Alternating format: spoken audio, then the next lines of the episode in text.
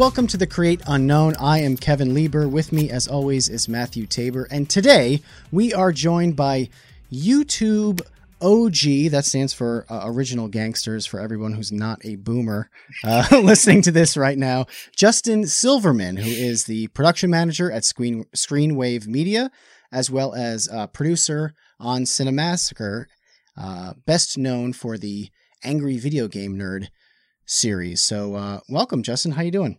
Hey, how you doing, guys? We are good. Um, you are a guy who wears a lot of hats, and you know we haven't had anyone on this show yet who is a producer on a YouTube Hmm. channel. Literally, we haven't talked to a single producer, and that's why I just wanted to get a fresh perspective on what it's like to kind of be behind the scenes, behind the camera, bringing one of the most popular, longest lasting, like legacy YouTube shows of all time to life still, you know, in 2020.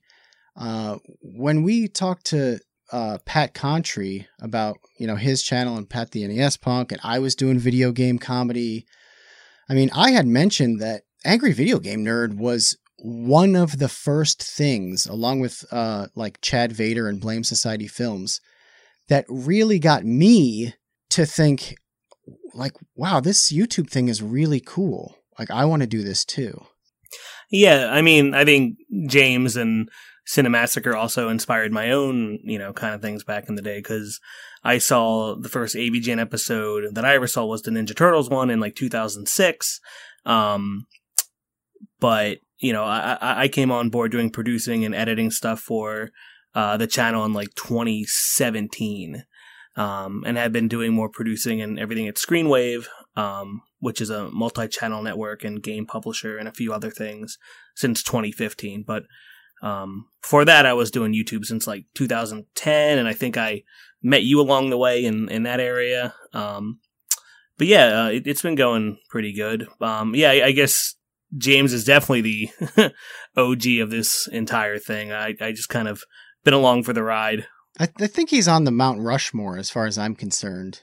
Uh, Probably. like- I mean, uh, up until 2012, I think um, Cinemassacre, James Nintendo Nerd, the channel was like the top in the top 10 of YouTube by subscribers and views and all that stuff. But after, you know, a lot of stuff happened, with, like he started working on the movie and you had things happening with the um, gaming world where like Game Grumps and Let's Play started getting bigger and badder. So, you know, and so many people started doing more YouTube being inspired by people like that, that, you know, I, th- I don't know where it lands now, but, you know, everything's still going pretty well. he pops up all the time when people talk about what's the what's the first channel you got into what's the earliest thing that, that you really remember and it's there are like two answers to that question a bunch of one-off things you know where people remember the kind of one-hit wonders on youtube and then hardly any who had a long series a long show Eh, and most everybody who had those back in the day they've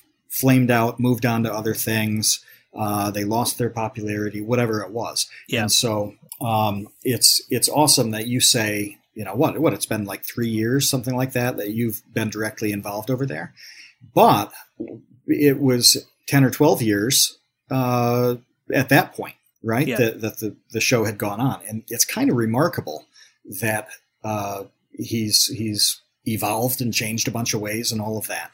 Uh, so it's it's pretty cool to see to hear people bring up this thing. It's it's sort of like an Elvis level thing where you've got the 50s Elvis and the 68 comeback special Elvis, and then he's got like the jumpsuit in in the 70s and uh, this Vegas Elvis, um, and is growing in Well, popularity. I'm, I'm glad to be whole here for the uh, the Elvis on the toilet stage of Cinemassacre. I was gonna say, yeah. What? Where's like the Uh, choking on a ham sandwich? Yeah, Uh, uh, uh, James James, shooting a episode. TV. Um, Yeah. Shooting a great. TV. So yeah. what we're trying to say is that James has a, a severe eating and drug problem that nobody knew about until this podcast. So who doesn't? that's his, yeah. well, I wanted to to ask you though about when you and I met because did did you was so you were doing Underbelly uh in 2010 well, I- 2011 when when you and I, I- first met I guess we'll go way back. Um, I guess we'll we'll, we'll bring well, we'll we'll go over the whole story. Um, I, I think I met James when I was in college in 2004. Um, I was at uh, Rutgers Camden doing film stuff in um, Camden, New Jersey. He was across the river at UArts. He was a senior. I was a freshman. Um, he'd pop by different um, things we were doing, like film festivals, all that stuff. But we didn't know much about YouTube, and like it was kind of played down. You know, at that point, if you wanted to make something, you had to make an indie film and put it into festivals, and it was like a disaster. So YouTube changed all that. Uh, flash forward several years, um, I was working at NFL Films as a uh, you know where they do all the, the football videos and stuff as an editor. And um, i started getting into uh, camera stuff. But uh, with the um, financial crisis of 2008 and stuff they pretty much let all their freelancers and everyone go or made everyone seasonal and it was a disaster. So um, you know i pretty much saw what james was doing and others. So i decided to make uh, my own youtube channel which is called underbelly um, which we had for, you know, we had some pretty popular videos back in the day, a lot of gaming stuff. Um, we were probably one of the first groups that was putting like actual voice actors into their own cosplay of their characters and filming them and stuff like that. Um, and that's where we got hooked up with Screw Attack and I met James again and we would borrow each other's props and talk and all that. Um, eventually, you know, we hopped from Screw Attack to, um, Next New Networks that started with, with Michael that started Vsauce and I believe Vsauce originally, as it was told to us, was supposed to be like a um, collaboration channel or almost like its own little sub network of all these different channels, including Underbelly. I think it was also Andre um, from Black Nerd Comedy and also Screen Team and someone else. And then it just, after uh, next new networks turned into YouTube Next Labs and they got bought out and Google bought every, it was like a whole mess. We were kind of cast on our merry way. Um, and then they started making the other like Vsauce 2 and 3 after Michael grew the Vsauce brand a lot. Um, and we collaborate. We were still working with Michael and Vsauce for a while. And then we eventually went with Maker Studios and the game station on our own thing kind of fell apart. I started doing a channel called Silvermania, which was definitely very, uh, hate fueled and shit posty. Um, and then eventually I cut the crap, decided to be an adult, I guess, and started working at uh, Screenwave, uh, the MCN, uh, mostly for retro gaming at first, and now into you know animation, all the other stuff we do. And then I've just kind of been doing that since. And when I when I heard that um, Ryan Schott, who's the the president, and also you know like like I don't think Cinemassacre would make would have ever made money without Ryan kind of monetizing it through apps and websites and all that kind of stuff back in the day. Um, you know, um, he pretty much was like, Hey, uh, James is kind of feeling some burnout from all this kind of stuff. Can you guys, uh, help this, that? So we started kind of helping with editing here and there, video stuff. And now we're, you know, pretty much, um, helping completely from scripting to down the line. And now we have videos out three days a week. Um, different shows and we get you know it, it's going well. So that's pretty much the story and hopefully it doesn't end there but you know we're still working on stuff every day but sorry i want to back up a second. Who is ryan sure. who is ryan? R- ryan schott. He um is the president of screenwave media. Oh okay. And so and james has been with uh screenwave for a while now or? Since it since it pretty much i think like 20 2015 or 16, whenever the contract with Maker expired, um, Maker Studios, um, they came, you know, finally be with us. But there's been a relationship between Ryan and James and uh, Mike for years um, before, where they would do, um, you know, merch and websites and ads and things like that, uh, apps for you know before YouTube, like like before YouTube became monetizable, uh, you know. Oh, so he was finding ways before the partner program way back in the day Oh yeah, yeah, including the game trailers and MTV and all that stuff. So that a lot of that happened back in the day. Um, you know, Ryan's always been more of the business of you know James always been way more of the creative, um, and Mike as well. So and me, I'm mainly I mainly do the you know production and scheduling and that kind of stuff. And how is he? Because the whole burnout thing is something that we've talked about with a lot of creators a million times mm-hmm. and Matt and I just amongst ourselves and ways to, you know, mitigate that. How is how is James how did he take to you coming on board and and having putting out more content but that content is being you know facilitated by actually having people help you make it i think it helped that he was already connected with screenwave and also connected with ryan and knew me from back in the day and we did some test episodes and other videos together before. Um, you know, so it kind of like worked out slowly and then quickly became quicker and quicker and quicker till, you know, a- after like episode you know, 140, when you're already in that range, uh, of those kind of, that show, you know, you start needing some more help. Probably before then. yeah. It jumps out at me. Two things jump out at me. The first one is how useful it is to meet somebody way back in the day. You, you never know what that's going to turn into. Yeah. You've got to just do a million things and talk to everybody and get to know them because the odds of crossing paths later on are just a lot higher. That's definitely something that a lot of people nowadays um, need to learn when people very quickly cancel each other or go after each other or that kind of environment which you know i did a lot of burning bridges from 2000 uh i don't know 13 to 15 which i've been you know rebuilding i guess over the last few years successfully. But um i think a lot of people are so quick to just kick people out of their lives or not give people a chance or whatever. And um, you know, I can see that being a problem. Mind you, a lot of it's just, and a lot of people are out of control too. But I don't know. We live in very interesting times, and it's interesting to see how the YouTube thing worked out from 2006 to when it became monetizable to now. Um, because a lot of it's crazy, and uh, you know, at the end of the day, we're middle of the road YouTubers in terms of like these giant, giant, you know, big people and people just trying it out. Like I think what is it? The number one career choice for kids in middle school is YouTuber now. Um, yeah. In China, it's astronaut. Just to give you a. Uh, I saw that tweet. Know. I saw that tweet. I didn't. It might be I, fake. I didn't like that tweet because I thought to myself. I replied. I said, "You know what? God forbid that these kids want to be creatively fulfilled and entrepreneurs when they grow up. There are worse things than that. They're they're they're, they're adding the A to STEM. It's STEAM. Is that that the kind of thing? yeah, yeah. Yes. No, dude. Listen, I graduated with an art art degree. It sucks. There's a sufficient amount of time though for people like us who like we we all came in the same era basically. Hmm. You know, you're talking about what James was doing. Uh, what you were doing at you said it was uh, Rutgers Camden, yeah, mm, yeah, Rutgers. Yeah. Um, yeah, I mean that was about the same time we were doing similar stuff. Kevin and I were, mm. you know, so we're in the same bracket, and it's finally been long enough. It's been that like 15 years to 15, 20 years to to circle back with some of those people, and that's what I, I think a lot of the newer people are missing. Like they haven't had sufficient time to see the networking and the people and the opportunities play out. You know, Jake from Vsauce 3 was talking about how he met Casey Neistat back in the day before either one was eh, considering anything YouTube before related. YouTube you know, existed. I don't even know if the yeah, Yeah. yeah, it was around that same time where you meet a guy and you do some projects with him, and that's cool, and you you uh, continue to know him, and you know eventually they worked on a pretty big thing.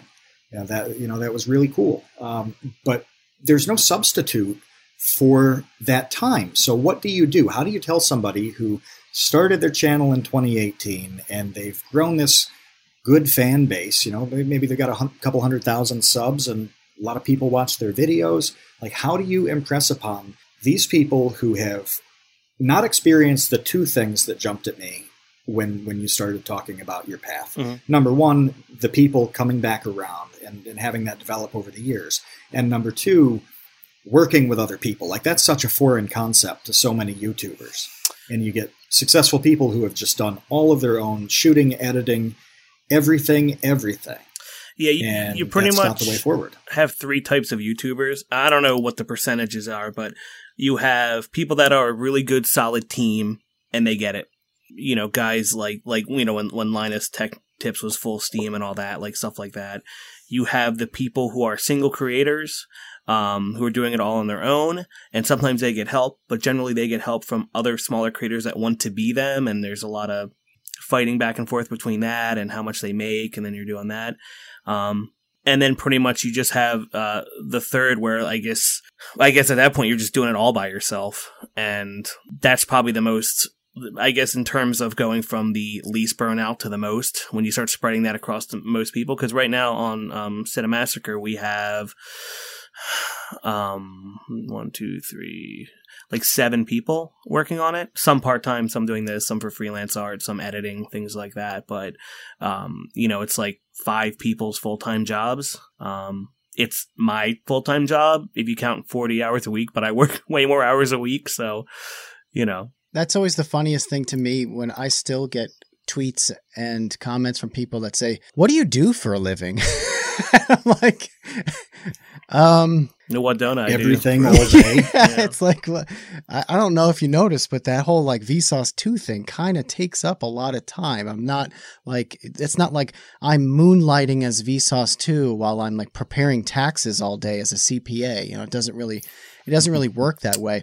When you were outlining the different Mm. types of YouTubers, one thing that stood out to me is this this crop of um, I don't know what you would call it, but like production companies that now are YouTube channels that kind of didn't Mhm. exist, you know, five, six, seven years ago. I mean, I maybe, mean, look at Corridor Digital. Look at even guys who have been around forever, like Mega sixty four, where they kept getting other people and doing things, and now have a big merch business and work with, um, you know, AAA game companies and stuff like that. Um, some people do it like they have a production company and then they start doing YouTube, or they do this or do that.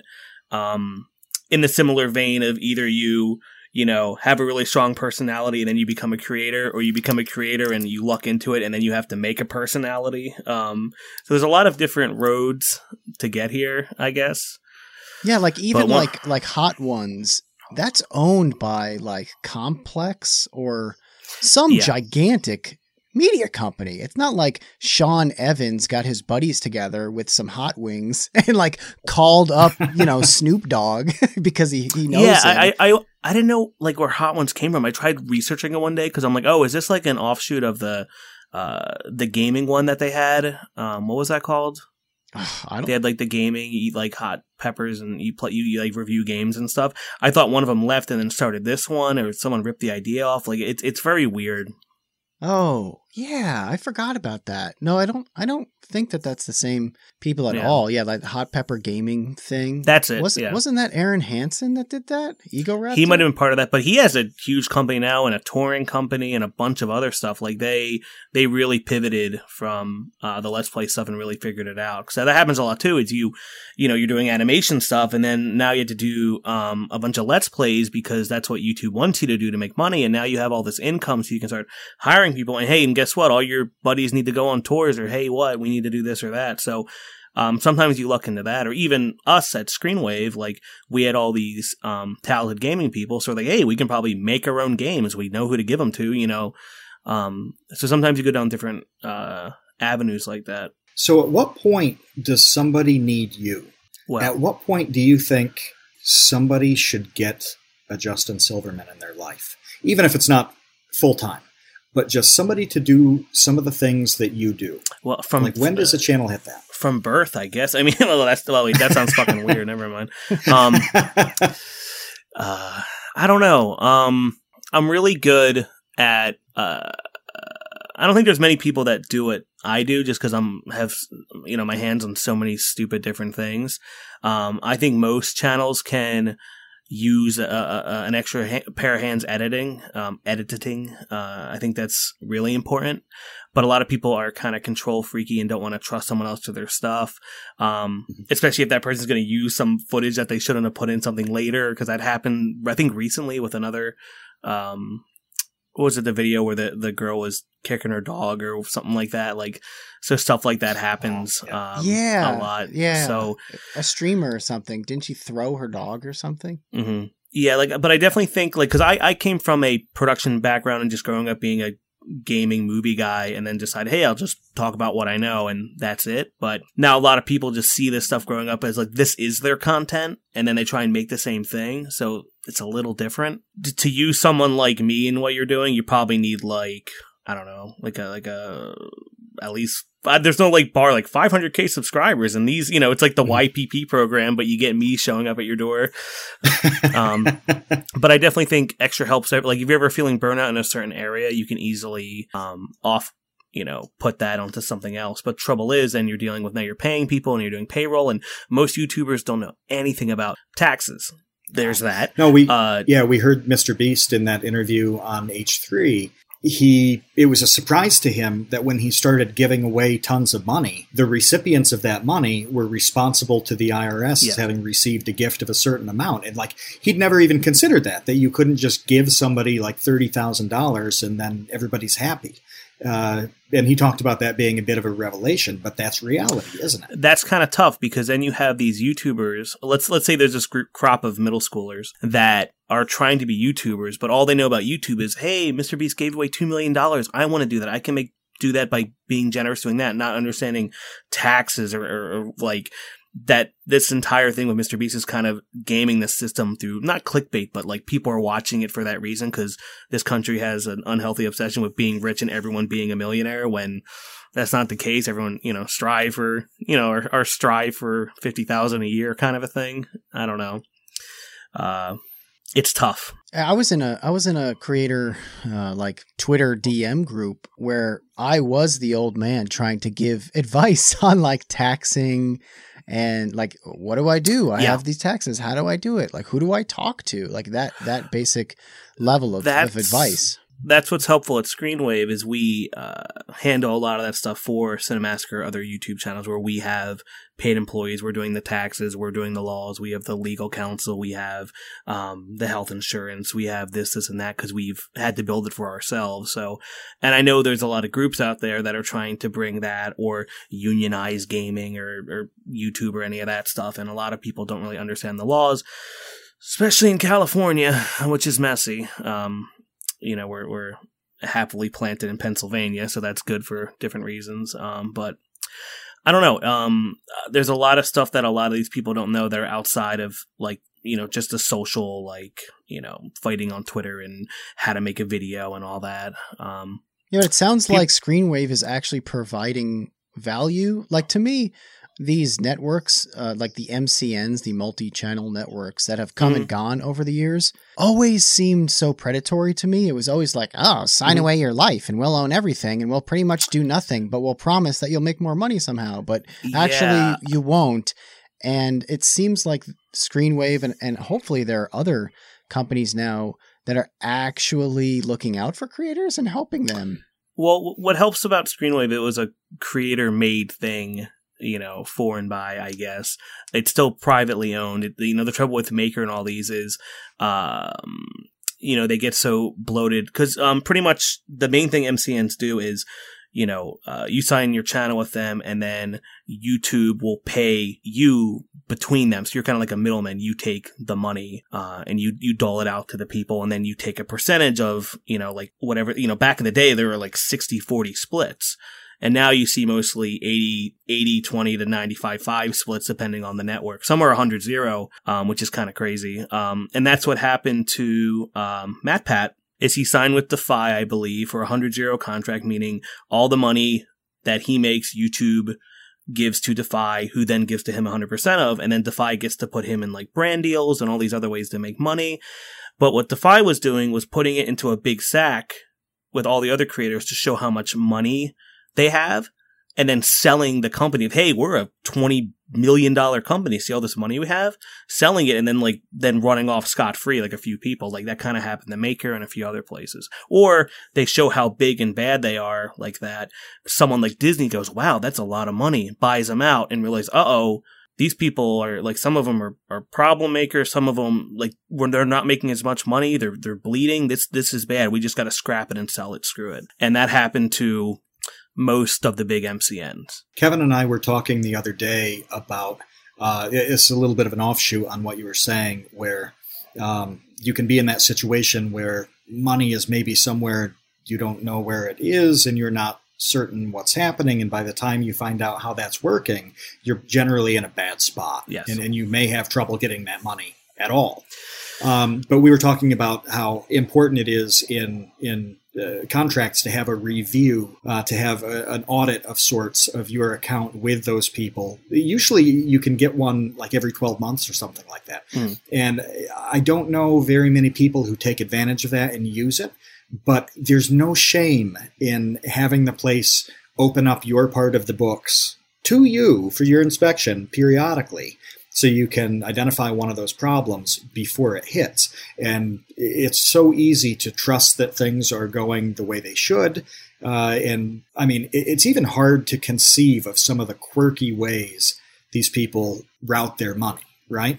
Uh, and so it's a total offshoot thing, but we were just talking about how important it is to take advantage of that and not feel like a jerk for doing it. You know, you're not a bad person for saying, hey, let's go over how this actually works mm-hmm. because I'm contractually entitled to view that process and it's healthy for me to do it. You know, it feels a little weird. It's sort of like, you know, if, if you had like once a year you could go through your boyfriend's or girlfriend's phone and like read all the texts. You know, it's got that weird greasy feeling to it. right. But it's not like that. you know, it's it's a lot more normal. It's really an accounting thing. Yeah, I think that we have a, a strong business and also friendly relationship with a lot of the channels and creators and people because we also have like an agency and brand deals and from um, our our um, indie game devs that work with us, we're very very transparent um, and that's very well into our contracts. We say, hey, make sure to have a, have a, one of your own lawyers or accountants look at this. Like it's very, yep. you know, it's kind of a, a, race to get as many channels. It was like, kind of like a YouTube space race, as it were, arms race, I guess. Um,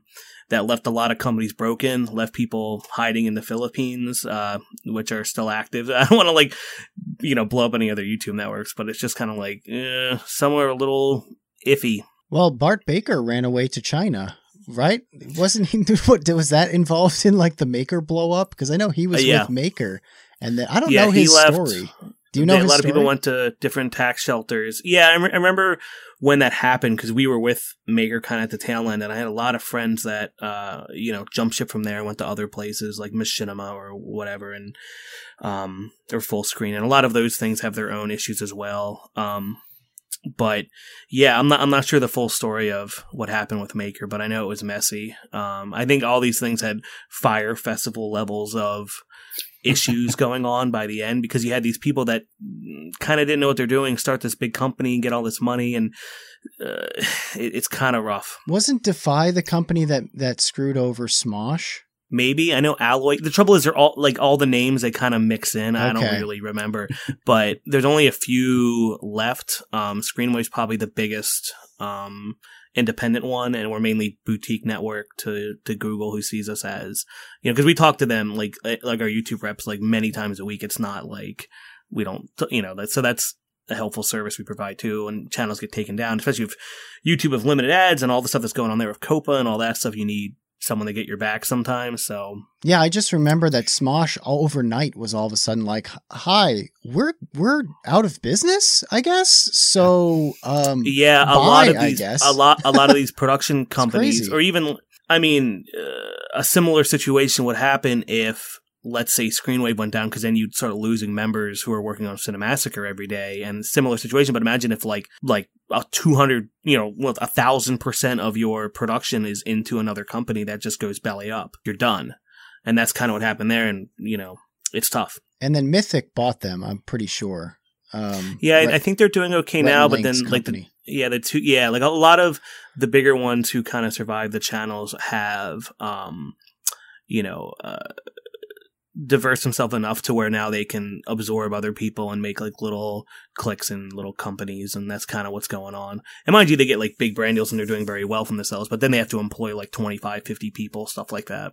You mentioned or it's hard to it's hard to talk about an issue like this without throwing channels and people and companies under the bus. Yeah. That's that makes it really tough to to do properly. And you talked about uh, burning bridges mm. you know, years ago. Um, can we can we as the three of us commit to burning one bridge on this podcast today? A brand new bridge? Can we just burn? well, I was gonna burn the bridge to you guys, but you know, it's been it's been a little too long for me since I've I've gotten the flamethrower out for that kind of thing, and I thought, well, if we do it together, it won't be that it won't be that bad. Well, all we've talked about so far are companies that don't exist anymore. So yeah, I kind of feel bad about you know the situation, but you know, yeah. uh, with us, we that's the climate that we've all lived in. Though there's something the, yeah. what we've been talking about a lot is change, and YouTube's been changing since day one and when it looked and how it looked then to how it looks now and how it went from you know guys filming at the zoo and trying to make a, a video platform for everyone being owned by the one of the largest companies on earth um, controlled by an AI that does things. Um, that are very positive. wait, m- wait, Matt. So what And- what bridge do you want to burn? Yeah, there you go. I don't have in one mind. I was Oh, I don't have one in, in mind, but I'm hoping that I'm hoping that one of you two does. That there's just one you wanted to. Oh, it, torch it, for it'll be like time. a like a wrestling promo. It'll be like, "Hey, brother, screw this guy." I I don't know. No, no, no. I don't think so. Yeah, um, uh, we're we're coming for you, Ryan. Toy reviews. You're out of here. Oh my gosh. Have you seen the amount of Ryan's toy reviews toys that are in Walmart?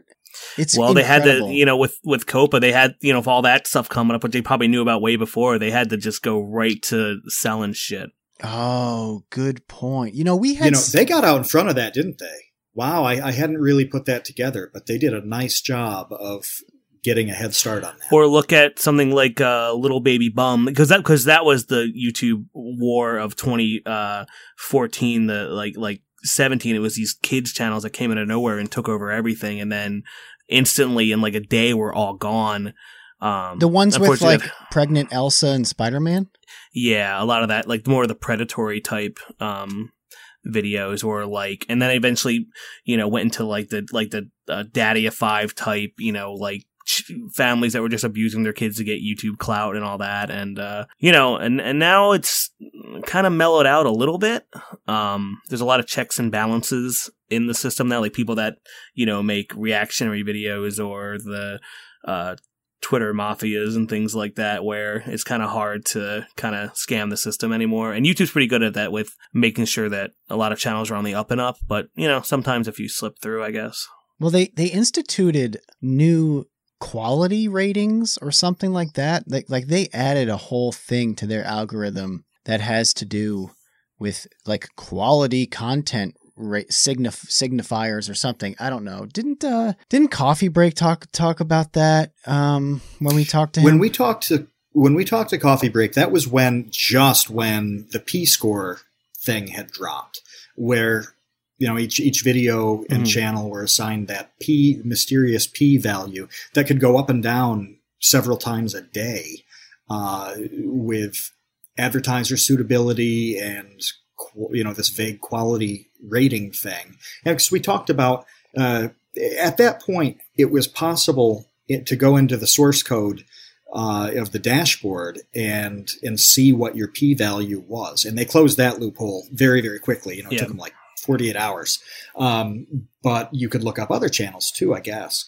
And so they were just comparing kind of suitability. And I remember talking about how um, I was talking to a bunch of commentary type guys, and you know that's such a volatile space that their ratings were quite low compared to something like uh, like Michael with Vsauce. You know, he he hadn't put out a video in a while at that point, eh, but his rating was very high, and you knew that that content was going to get served constantly. There were no no hitches and no speed bumps with that whole process. Where the guys with the low scores were deemed to have questionable quality videos.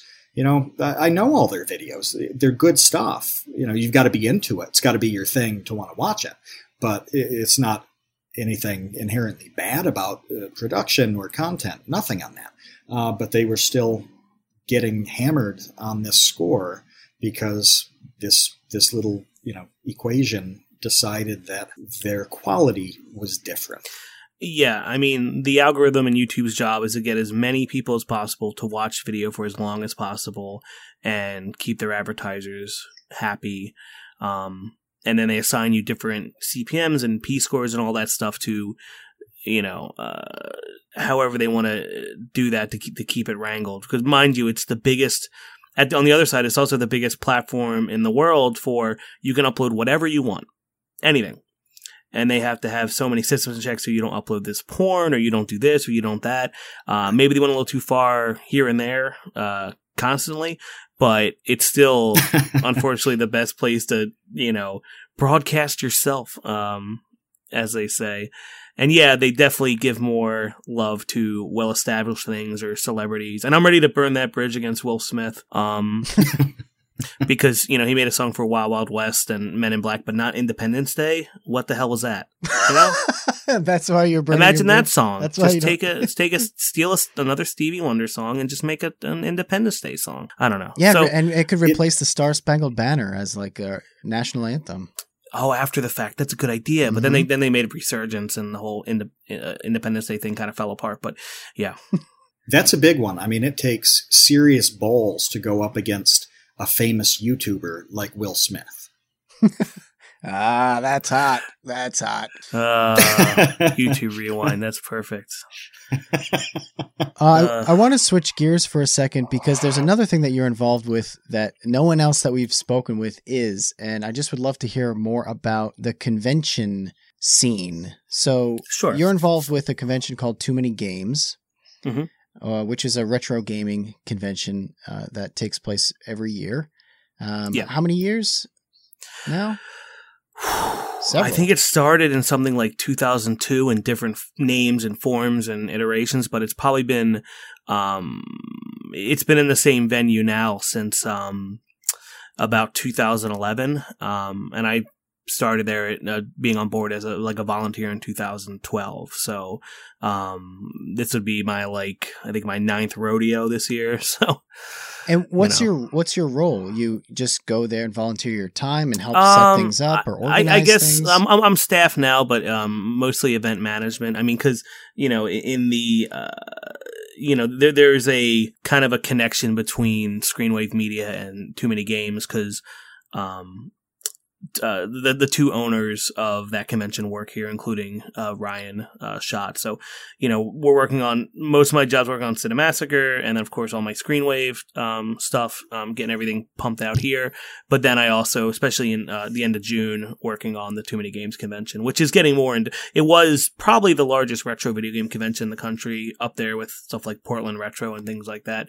But it's um, kind of pivoting to uh, modern gaming. You know, we got to have a Fortnite dance contest and. Uh, you know, uh, probably the biggest uh, Smash Brothers tournament um, in the state. I'm guessing, um, the Smash Philadelphia, and you know, we have like cosplay wrestling in a, in a, in a real ring. We have big concerts. Um, we have a like a big console area, arcades, panels, the whole pro- probably one of the largest uh, marketplaces, like uh, like retro games and all that stuff. That's still very big, and I know you've been there. Um, I believe, and you know, uh, but yeah, we do that, and that helps because we have a, you know, a uh, with the Screenwave ties, we have like a big party there for our partners and other YouTube people. We bring out the guests. Um, like this year, we have David Hayter, the voice of Solid Snake, and also uh, Mario Charles Martinet. Um, so you know that that's kind of good because then we can also then poach these people new videos with them and all that stuff. So we like doing that as well. Like last year, uh, after too many games, we brought like 12 or so YouTubers uh, and shot a bunch of videos that we could use for the rest of the year for the rental review show on Cinemassacre. So that's good. But yeah, it's just been.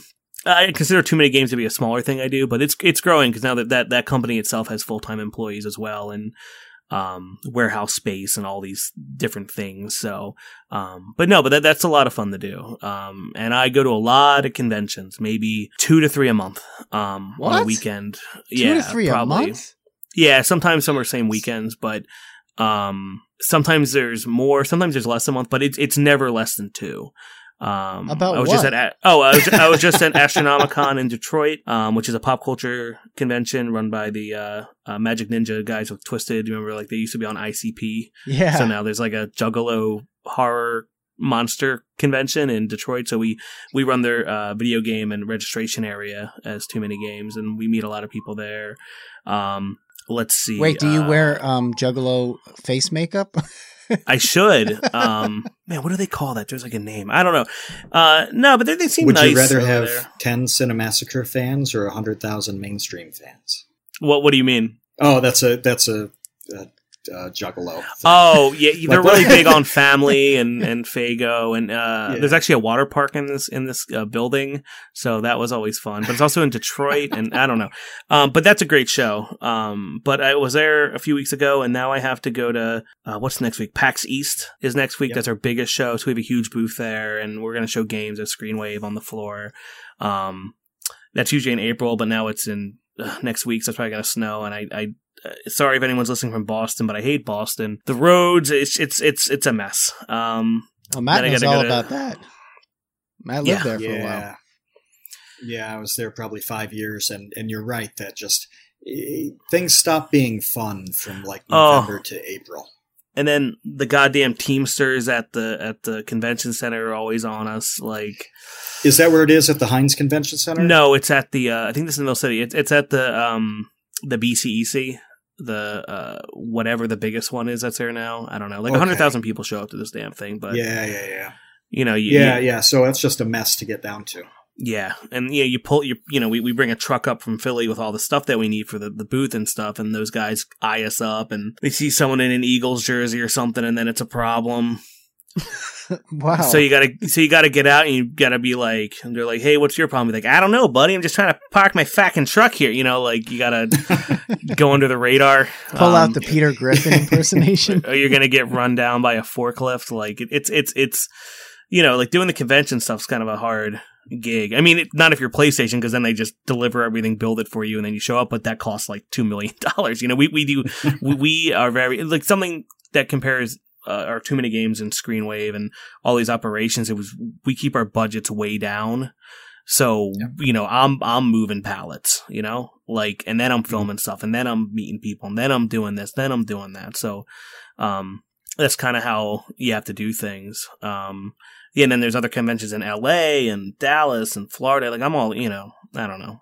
I got a, I got a lot of uh, flight miles, But um, this that is I don't. is all that for I don't use. Screenwave. This, isn't like your personal time going to these conventions because that's what I thought when you No. first said that. You're like, oh, I go to. all Oh no no no no no no no no no! God, I, how much stuff are you a fan of? Because that's I don't like pretty intense. Oh, okay. Yeah, no, no, I don't, I don't go to conventions on my own merit. I go to so many for this. There's no point. E- example, you know, like you see, you know, I'm like this big movie gaming guy. I don't have any like games at my house. Everything's at the office. I don't, when I go home, it's just like separate it completely kind of a thing.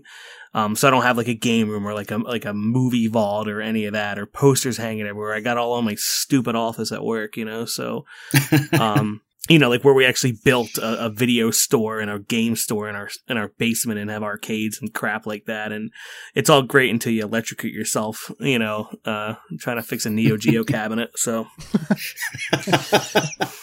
for fun, by the way, there's no point to do it. So um, I don't know. We we we we definitely do a lot. And we definitely, you know, it's fun doing stuff every day. But you know, they're they're long days. Like they're, you know, like ten to ten, um, twelve hours a day, just getting stuff done. And I know you guys are the same way. You know, there's a lot of fun, a lot of breaks, a lot of doing things, a lot of meetings, doing lovely podcasts like this. I guess that's considered work. I guess I don't know. Uh, uh, Um, To, But it's hard with those events though because you say 10 to 10, but it's very easy to take opportunities to go to make it from like 10 to 3 a.m.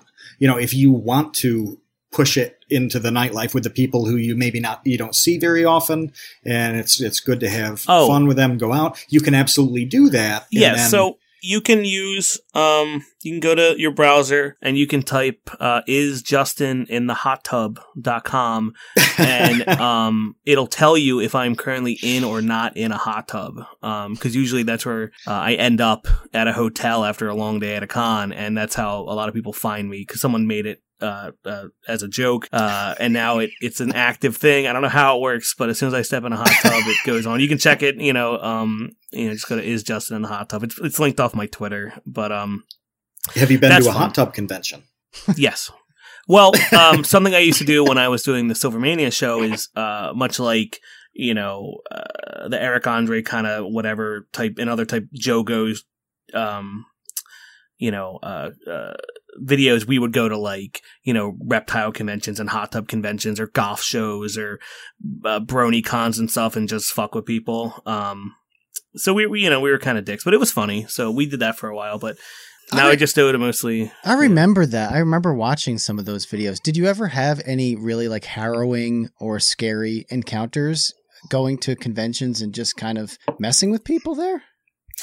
Uh I've gotten real drunk and just like shown up like uh, like they'd be like, dude, you didn't know what you did, man. It's it's such a mess. I'd like have like a fire extinguisher with me in some room, and um, I, I've had a lot of fun at a lot of conventions, but I've kind of calmed down a lot, so that's good too. But um, I know a lot of conventions now, like uh, KatsuCon, which is an anime con in DC, they destroy that hotel. Um, absolutely. So God, you would think that the hotel wouldn't have them back. Or do they just change hotels? no, they probably make so much money, and it's at a time of year where they don't care. They don't you know, 'cause care. what what what what what's a few broken exit signs when you know they're charging five hundred dollars a room night? Yeah, that's crazy. I when when we first started on the convention talk, you know, you mentioned volunteering and then that turning into like a staff position. Is that something that you think like other people could could learn from? Like if they're really into some sort of convention or some sort Um, of scene to to volunteer for a few years? conventions and that stuff kind of um, have their own pools of drama and and all that kind of stuff. Um, so uh, maybe maybe not. It might be good just to like hang out, but a lot of those places are just going to use you forever as a permanent volunteer, or you'll show your colors and the place might be good, and then they'll promote you, and then you can do that.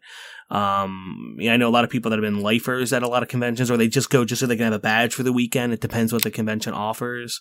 Um, some cons do it good, some cons do it bad. Some cons are like uh, like PAX where they have their enforcers and it's like a whole thing, like they're almost like a military brigade, you know, but they have fun doing that. Um, sometimes it's your small local uh, anime con at your college. Um, a lot of those have cropped up in the last few years, so it really depends. Um, I wouldn't much like mm, I, I think there's a disconnect in wanting to be a part of what you enjoy to the point of giving your time to it. Like, oh, I like going, I like anime, so I'll start going to anime cons. Oh, I like that. I'm going to start working there. This should be my job. And if that doesn't happen, it's going to be a problem. Or I want to be a, a big YouTuber and oh, I'm doing it, but it's not doing well. These other guys are doing well. And maybe I'll edit for this guy. Oh, I hate him now. You know, like there's a lot of mm-hmm. that that can happen where you just kind of, maybe you should have got that engineering degree. So I usually discourage at panels. I get a, we do a lot of panels, um, and uh, and, and and at Rutgers, I was a film professor as well for a while, a couple uh,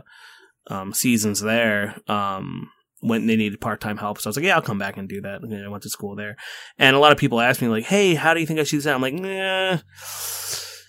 It's tough, and a lot of it's dumb luck, and a lot of it's not fun. And at the end of the day, you're me, and you don't want to do that.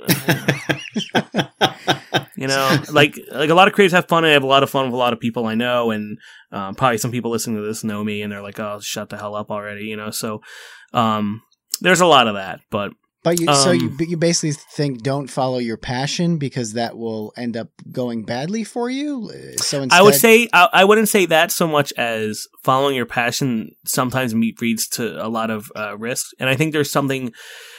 I think I'm trying to ride this fine line between like like for example, let's say you wanted to be that astronaut and you strive and you go to school and that you're going to learn and do a lot of discernible skills that are going to get you into something that's productive and that makes you happy and you do even though you're not an astronaut, but struggling every day to try and be a YouTuber and learning skills that might not work other places.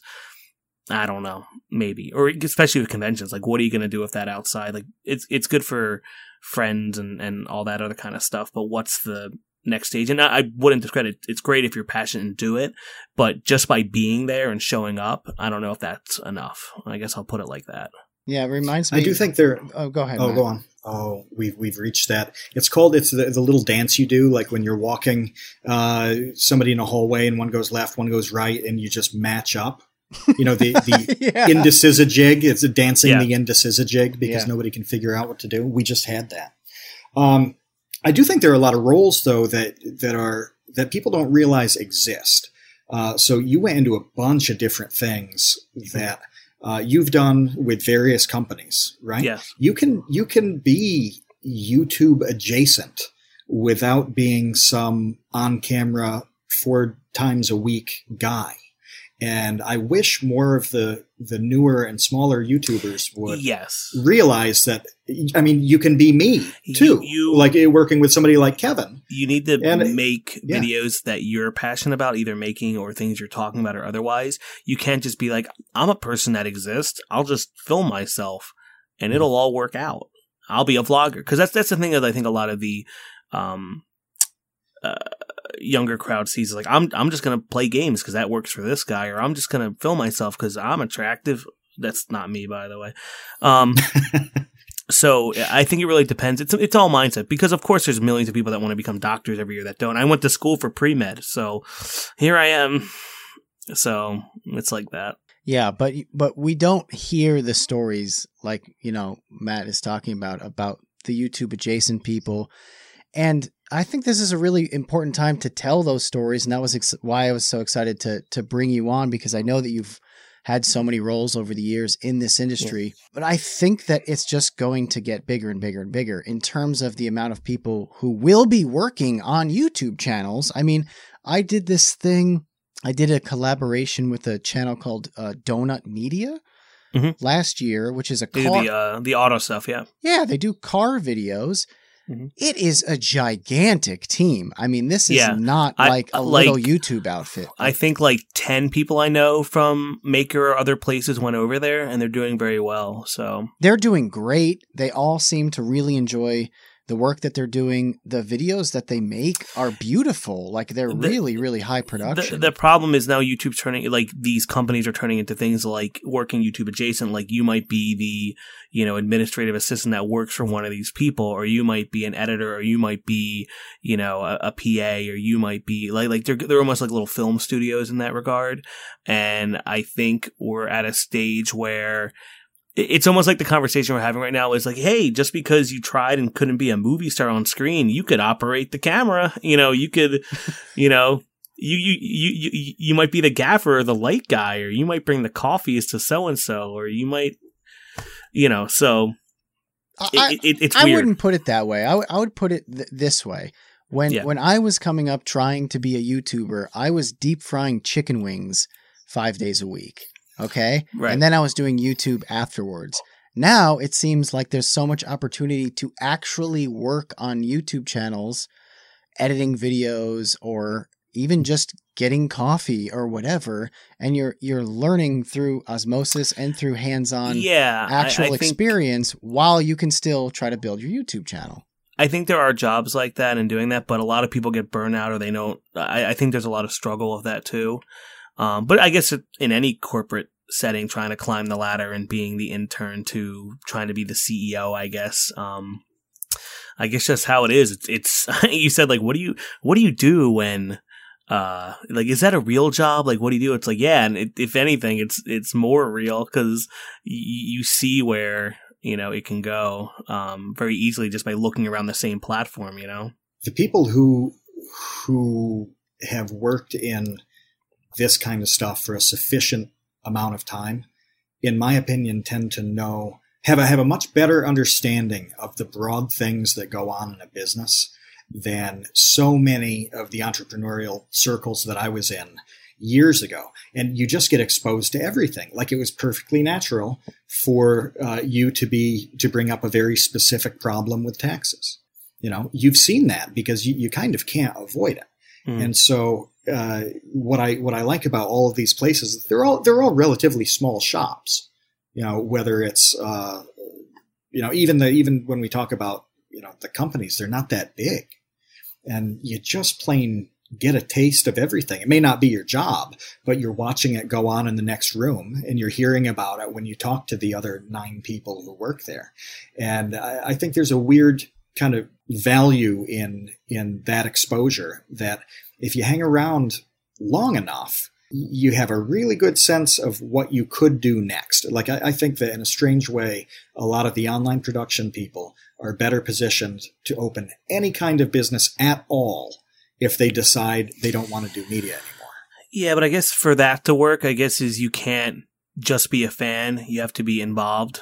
Um, you have to be engaged and not passive. So, um, because at, at the end of the day, it is a very, you know, you're working for the consumer and the consumers are people watching your videos and doing stuff. So you kind of have to be on the other side of that. And it's kind of hard being a random person who just watches YouTube videos somewhere to then figure out how to be a YouTuber. But I'd, re- I can probably go to LA and get a job doing a YouTube thing quicker than I can go be a, a movie guy or, you know, like, so yeah, I guess you build up those skill sets, and and there's a lot of um, hard skills you can learn, like editing or, or audio stuff um, that you guys you know are taking a part of currently or whatever. But there's so many soft skills you need to learn for this kind of thing, and people skills, and kind of mitigating problems, and not freaking out, and all that kind of stuff. So there's a lot of that too, aside from learning the tax code.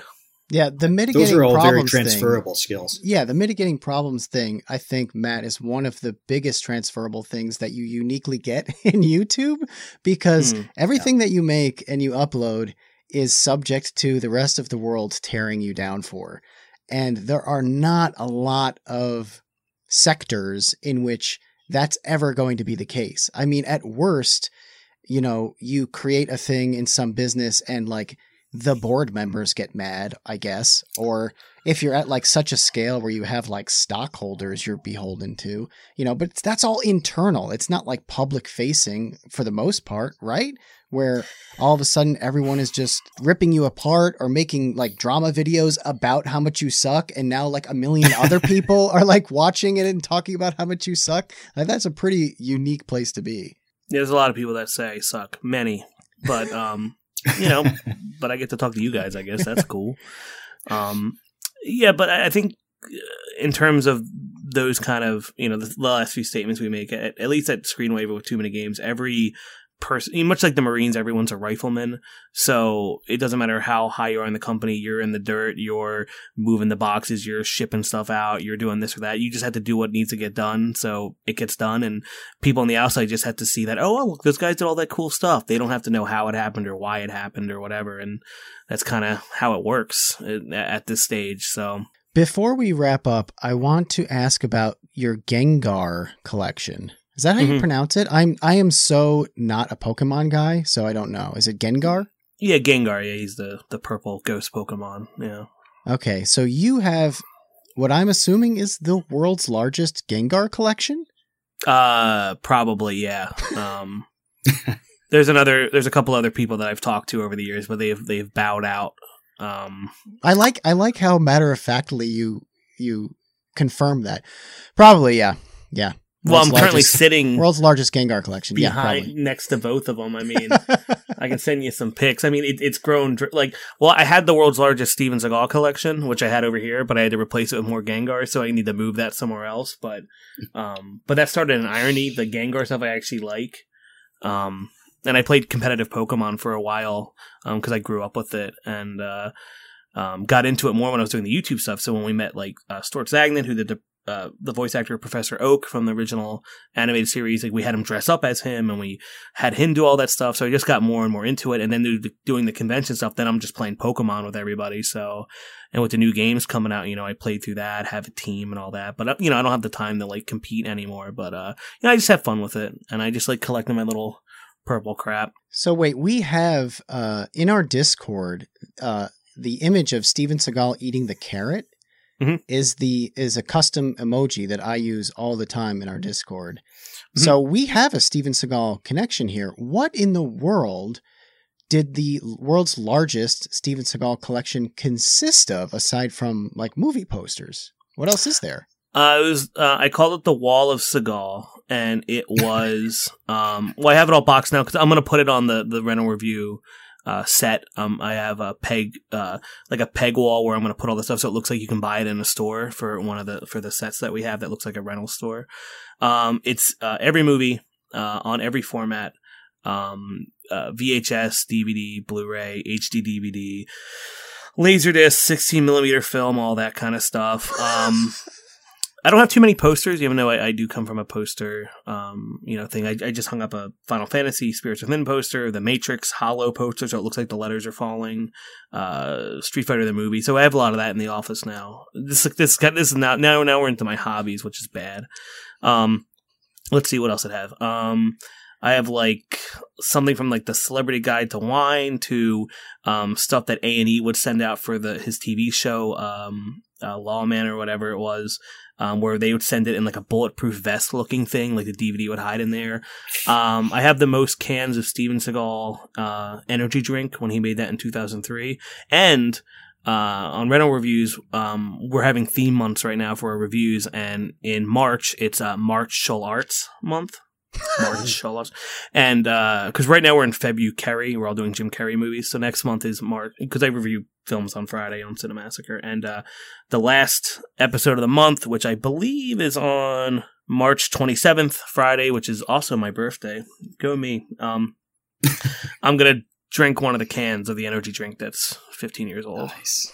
Uh, it's cher- it's cherry charge. They came in cherry charge and Asian experience. They never released root beer. Um, Asian Experience was filmed had goji berries in it, and they said Steven Seagal went through the mountainside and picked them to put them in the drink. There's a great commercial of it. Steven Seagal's like a like a the best meme, I guess. Like hanging out with Vladimir Putin and uh, eating carrots and being a general scumbag. And I took the collection down too because people are like, "Hey, stuff's gonna come about come out about him eventually, and you're not gonna want all that." I know it's a joke, and I know you've been following action movie stuff because his first five movies are good. From um, you know, Above the Law, Out for Justice, um, Marked for Death, uh, Under Siege.